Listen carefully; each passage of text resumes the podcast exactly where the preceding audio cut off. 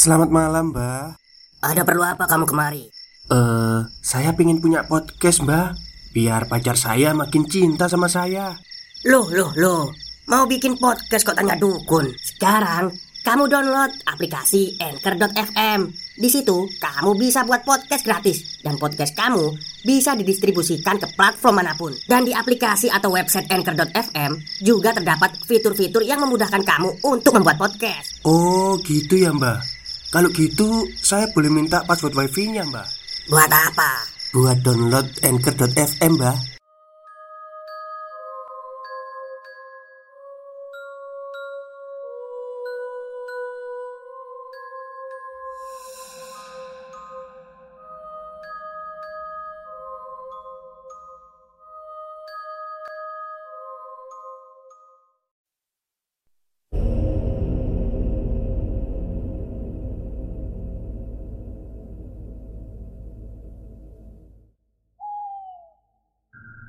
Assalamualaikum warahmatullahi wabarakatuh. Halo semuanya Jumpa lagi dengan saya Chow Sing Sing Kurator dari podcast Horror Night Story.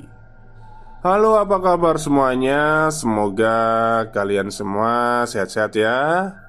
Dan sebelumnya saya ingin mengucapkan selamat bekerja pada kalian yang sudah bekerja di hari Senin ini. Habis lebaran ya Semoga kerjanya semangat dan tidak malas-malasan supaya kalian disayang bos. Dan kepada yang masih libur, dienak-enakin dulu. Mungkin nanti setelah masuk kerjaan udah numpuk. Oke. Kisah kali ini saya bacakan dari email yang dikirimkan oleh Mas Danton lewat email ya.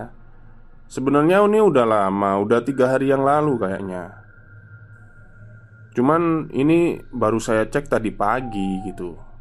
Dan saya nggak tahu ya. Jadi kepada Mas Danton atau uh, para pengirim yang lain Subscriber atau ya pokoknya yang ngirim cerita gitu. Kalau habis, kalau bisa habis kirim email ke saya itu di DM aja gitu. Soalnya saya nggak setiap waktu sih kadang itu Ngecek email. Tapi insya Allah pasti ngecek lah Cuman kan kalau di DM kan jadi saya tahu Ada notis lah. Oke. Daripada kita berlama-lama Sekarang kita akan menyimak Dan saya akan membacakan cerita dari Mas Danton ini. Selamat mendengarkan.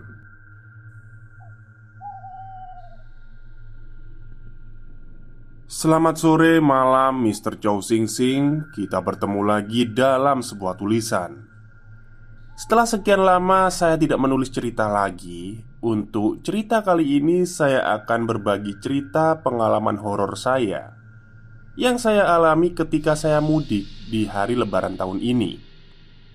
Dan perlu digarisbawahi sekali lagi Kalau saya punya banyak dan sering mengalami kejadian horor itu bukan karena saya ini anak indihome Bukan sama sekali Ya mungkin karena saya sering apes aja. Karena sering sekali bersinggungan dengan makhluk lain di luar alam kita. Cerita kali ini saya alami pada tanggal 29 April 2022 kemarin. Pagi itu saya sedang mengemas beberapa pakaian saya untuk persiapan mudik ke kampung halaman saya di Garut. Tapi karena saya tipe orang yang teramat sangat malas ribet bawa barang keluar masuk kota. Akhirnya saya hanya membawa barang setas ransel kecil aja Supaya nggak terlalu repot bawa ini dan itu di tangan. Sore harinya sekitar jam 4 Saya sudah tiba di stasiun kereta Pasar Senen Jakarta Untuk perjalanan menuju stasiun kereta Cibatu Garut setelah melakukan tes antigen pada pukul 18.00 Kereta saya pun berangkat ke kota tujuan saya Garut. Pada elektronik tiket yang ada di aplikasi handphone saya tertulis Kalau saya akan tiba di stasiun Cibatu pada pukul 12 malam tepat. Jadi Sepanjang perjalanan saya banyak menghabiskan waktu untuk bersantai saja Sambil menikmati lagu di handphone saya Tak terasa, dua jam lagi saya sampai di stasiun Cibatu. Saat itu saya langsung mengambil handphone saya di saku jaket saya untuk menghubungi tetangga saya yang berprofesi sebagai tukang ojek di desa saya. Sekedar informasi, desa saya ini bisa dibilang lumayan terpencil dari daerah kecamatan yang notabene ramai dan bisa diakses dengan naik mobil angkot. Sedangkan desa saya hanya bisa diakses oleh delman atau kendaraan pribadi seperti motor atau naik ojek karena harus melewati area persawahan, kebun warga, dan kebun bambu yang cukup luas. Ditambah lagi dengan kontur tanahnya yang berbukit-bukit. Ya, serasa tinggal jauh dari peradaban. Sangat kontras dengan kehidupan saya di Jakarta. Pada jam 10 malam, saya menelpon tetangga saya yang berprofesi sebagai tukang ojek itu. Namanya Ujang. "Jang, nanti jemput saya di stasiun Cibatu sekitar jam 12 malam ya." Kata saya di telepon pada Ujang dan Ujang pun langsung mengiyakan. Sekedar informasi, kalau dari stasiun Cibatu menuju rumah saya ini medannya agak lumayan berat sih karena harus melewati banyak tanjakan yang lumayan terjal yang dikelilingi oleh rimbunya pohon waru yang lumayan lebat. Pada siang hari saja, jalanannya sangat teduh. Kebayangkan kalau malam gimana seremnya jalan itu. Kereta saya pun tiba di stasiun Cibatu tepat pada pukul 000 saya langsung keluar dari stasiun dan langsung bisa mengenali motor Honda Supravit jadulnya si Ujang ini. Saya langsung bergegas ke sana, lalu kemudian naik ke motornya. "Ayo, Jang, langsung aja gas, udah ngantuk nih." Kataku pada Ujang yang dijawabnya dengan anggukan kecil. Motor kami pun keluar dari stasiun Cibatu menuju desa tempat saya tinggal. Di dalam perjalanan itu, saya harus melewati beberapa desa dulu sebelumnya. Sebelum pada akhirnya saya harus melewati jalanan berbukit di daerah perkebunan warga yang rimbun dengan pepohonan. Perjalanan pada saat itu lancar karena sudah tengah malam juga, sepi. Namun, sesekali ada mobil berplat B dan D yang lewat. Sungguh tak biasa tapi ya, mungkin mereka sedang mudik juga, sama sepertiku. Setelah melewati alun-alun Cibatu dan desa lainnya di sekitar sana, sampailah motor kami di sebuah jalan panjang dengan hamparan sawah-sawah yang cukup luas di sisi kanan kirinya. Sejauh mata memandang, hanya ada sawah saja yang temaram, diterangi oleh cahaya bulan waktu itu. Kami pun sampai di sebuah jalan yang berbatasan dengan rel kereta. Lalu kami mengambil jalan di sebelah kanan melewati desa demi desa. Sejauh ini perjalanan kami lancar-lancar aja. Dan setelah melewati beberapa jalanan yang menanjak dan menurun, di sinilah jalanan yang kerap kali membuat saya kurang nyaman setiap kali melewatinya, khususnya kalau malam hari. Bukan tanpa sebab sih, Alasannya, selain jalan tersebut sepi dan gelap oleh rindang pepohonan pohon waru, jalan tersebut juga memiliki tanjakan yang cukup curam. Dan di atas tanjakan tersebut ada sebuah area pemakaman yang luas di atas bukit kecil dengan banyak pepohonan yang besar yang sering disebut kuburan gantung. Saya sendiri kurang tahu kenapa disebut kuburan gantung tapi kata salah satu teman saya Pemakaman itu disebut kuburan gantung karena dulu ada yang mati gantung diri Di salah satu pohon yang ada di area pemakaman itu. Motor kami pun mulai memasuki jalanan yang menurun tajam. Lalu Setelah itu melewati tanjakan yang curam. Yang di atasnya ada kuburan gantung yang saya ceritakan barusan. Dan Ketika motor kami mulai menanjak, eh tiba-tiba motornya mati. Sontak saya kaget.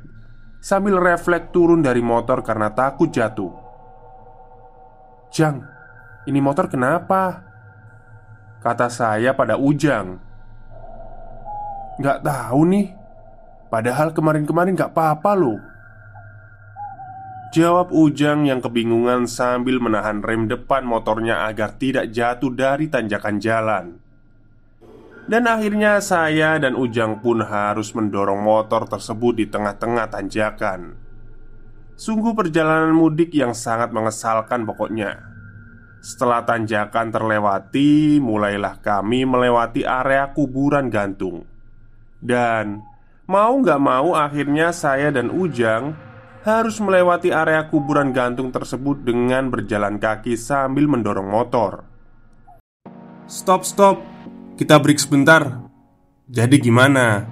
Kalian pengen punya podcast seperti saya? Jangan pakai dukun, pakai anchor, download sekarang juga gratis. Setelah melewati tanjakan dan mulai memasuki area kuburan gantung, sambil mendorong motor. Di sana saya mulai merasa ada yang aneh. Dalam hati saya berpikir begini, kok aneh ya? Padahal kan tanjakannya curam, udah dilewati, tapi kok motornya masih berat banget didorong. Ya, saya pikir wajar lah. Saya pikir seperti itu karena ketika tanjakan dan setelah sampai di jalanan yang datar, Kok berat motornya sama aja ketika didorong Jang, ini motor pakai mesin kapal laut ya? Kok berat banget? Kata saya yang kesal bercampur capek Ah, itu cuma perasaannya AA aja kali Jawab Ujang dengan singkat Lalu sampailah kami di tengah perjalanan Di kuburan gantung tersebut Dan Ujang kemudian bilang A, Kok jadi bau kentang rebus ya di sini? Mendengar ucapan-ucapan Ujang itu, saya hanya refleks menjawab dengan bahasa isyarat dengan meletakkan jari telunjuk menyilang di tengah bibir yang artinya jangan bicara. Karena setahu saya, bau tersebut menandakan adanya sesuatu yang tak kasat mata yang ada di sekeliling saya. Mitosnya seperti itu. Kami pun sempat berhenti dulu karena kecapean mendorong motor. Yang saya rasa ini motor semakin berat. Eh Jang, coba cek dulu mungkin kanvas remnya macet Jadi motornya berat didorong. Ujang pun hanya mengangguk Sambil mengecek kanvas rim yang di depan dan di belakang motor. Kami pun berhenti sejenak Sambil menunggu Ujang mengecek kanvas rim dan gak lama setelah itu terdengar suara ciakan anak ayam dari kejauhan Di dalam rimbunnya pepohonan di sela-sela kuburan. Nah, makin parnolah saya mendengar hal itu. Sekarang saya balik tanya sama si Ujang. Eh, Jang, denger gak? Ujang pun mengangguk sambil menyudahi mengecek motornya. Lalu kami pun bergegas pulang sambil mendorong motor kembali karena setahu saya Adanya suara ciakan anak ayam tersebut Pertanda ada sosok kuntilanak. Hah, pokoknya kacau sekali perasaan saya saat itu. Udah harus dorong motor yang sangat berat malam-malam Lewat kuburan gantung. Eh, dengar suara yang enggak-enggak pula. Dari tadi kan, benar saja. Suara ciakan ayam itu makin lama makin terasa dekat Hingga pada akhirnya terasa ada di sisi kanan kami Yang notabene adalah area pemakaman yang dari tadi saya hindari untuk dilihat. Aduh A, lihat itu di pohon Kata si Ujang tiba-tiba. Dan saya refleks dong saat itu lihat dan terlihat samar-samar Ada dua sosok putih Yang sedang tergantung di salah satu dahan pohon saya dan Ujang langsung berlari sambil mendorong motor sekencang-kencangnya. Sampai tibalah kami di ujung area pemakaman yang jalannya merupakan turunan yang cukup curam, di mana ujung dari turunan yang curam itu langsung ada jalanan yang menanjak yang cukup curam juga. "Ah, turunan nih. Naikin aja motornya cepet," kata Ujang. Kami pun langsung menaiki motor yang dari tadi mogok tersebut untuk menuruni jalanan itu. Dan di ujung tikungan jalan yang akan menanjak, saya pun gak tahu kenapa langsung menyalakan sebatang rokok dan melemparkannya ke sungai yang ada di lembah jalan itu. Ajaibnya, gak lama setelah itu, motor yang mogok pun langsung bisa di starter, dan kami pun langsung tancap gas sekencang-kencangnya. Setelah melewati desa Sukamulya, Desa Cimaragas dan Desa Lempong Akhirnya kami sampai juga di rumah. Saya sampai di rumah pukul setengah dua pagi. Saya langsung menyerahkan uang ongkos ojek pada Ujang. Saat itu Ujang hanya menjawab Besok aja ah ongkosnya. Ya mungkin karena dia juga terlalu capek saat itu. Sesampainya di rumah Saya pun langsung cuci muka dan ganti baju. Tapi Gak lama ada orang yang mengetuk pintu rumah saya Dan kemudian dibuka oleh ibu saya. Di dalam kamar saya mendengar percakapan antara ibu saya dan orang itu. Dan ternyata Orang yang mengetuk pintu itu adalah Ujang. Saat itu Ujang bertanya kepada ibu saya Ibu, si AA-nya udah pulang dari stasiun belum? Soalnya saya baru bisa jemput nih Karena dari tadi motornya mogok. Nah Mendengar percakapan Ujang dengan ibu saya Saya kaget dong Dan langsung nyamperin Ujang ke depan rumah. Eh Bukannya kamu yang tadi nganterin saya pulang Jang Kataku Dan Mendengar perkataan saya saat itu Si Ujang malah makin penasaran dan keheranan karena merasa kalau dia belum jemput saya ke stasiun Cibatu dan gak nganter saya pulang. Terus, siapa yang jemput saya dan nganterin saya pulang? Sekian cerita pengalaman saya waktu mudik Lebaran tahun ini. Jangan tanya kenapa, karena saya pribadi masih bingung sampai sekarang. Dan saya pribadi selalu bertanya kenapa saya selalu mengalami kejadian yang di luar nalar seperti ini. Jawaban saya mungkin cuma karena faktor apes aja. Dan untuk para pendengar yang mudik juga di tahun ini, selamat mudik dan berlebaran di kampung halaman. Jangan lupa jaga isi dompet dan saku supaya nggak keluar sembarangan, supaya nanti nggak melamun di perantauan karena kehabisan uang. Salam dari saya Danton AXL Oke, itulah akhir cerita dari pengalaman seramnya Mas Danton saat uh, mudik ya di kampung halamannya yang ada di Garut Di desa apa sih tadi itu? Nggak disebutin ya desanya ya Jadi selamat mudik kepada semuanya Dan sekarang ini udah arus balik ya kalau saya udah nggak mudik karena keluarga saya yang ada di Solo sudah ini sih uh, udah meninggal. Maksudnya itu kakek nenek udah meninggal dan kebanyakan keluarga ada di Jawa Timur, Surabaya dan sidoarjo.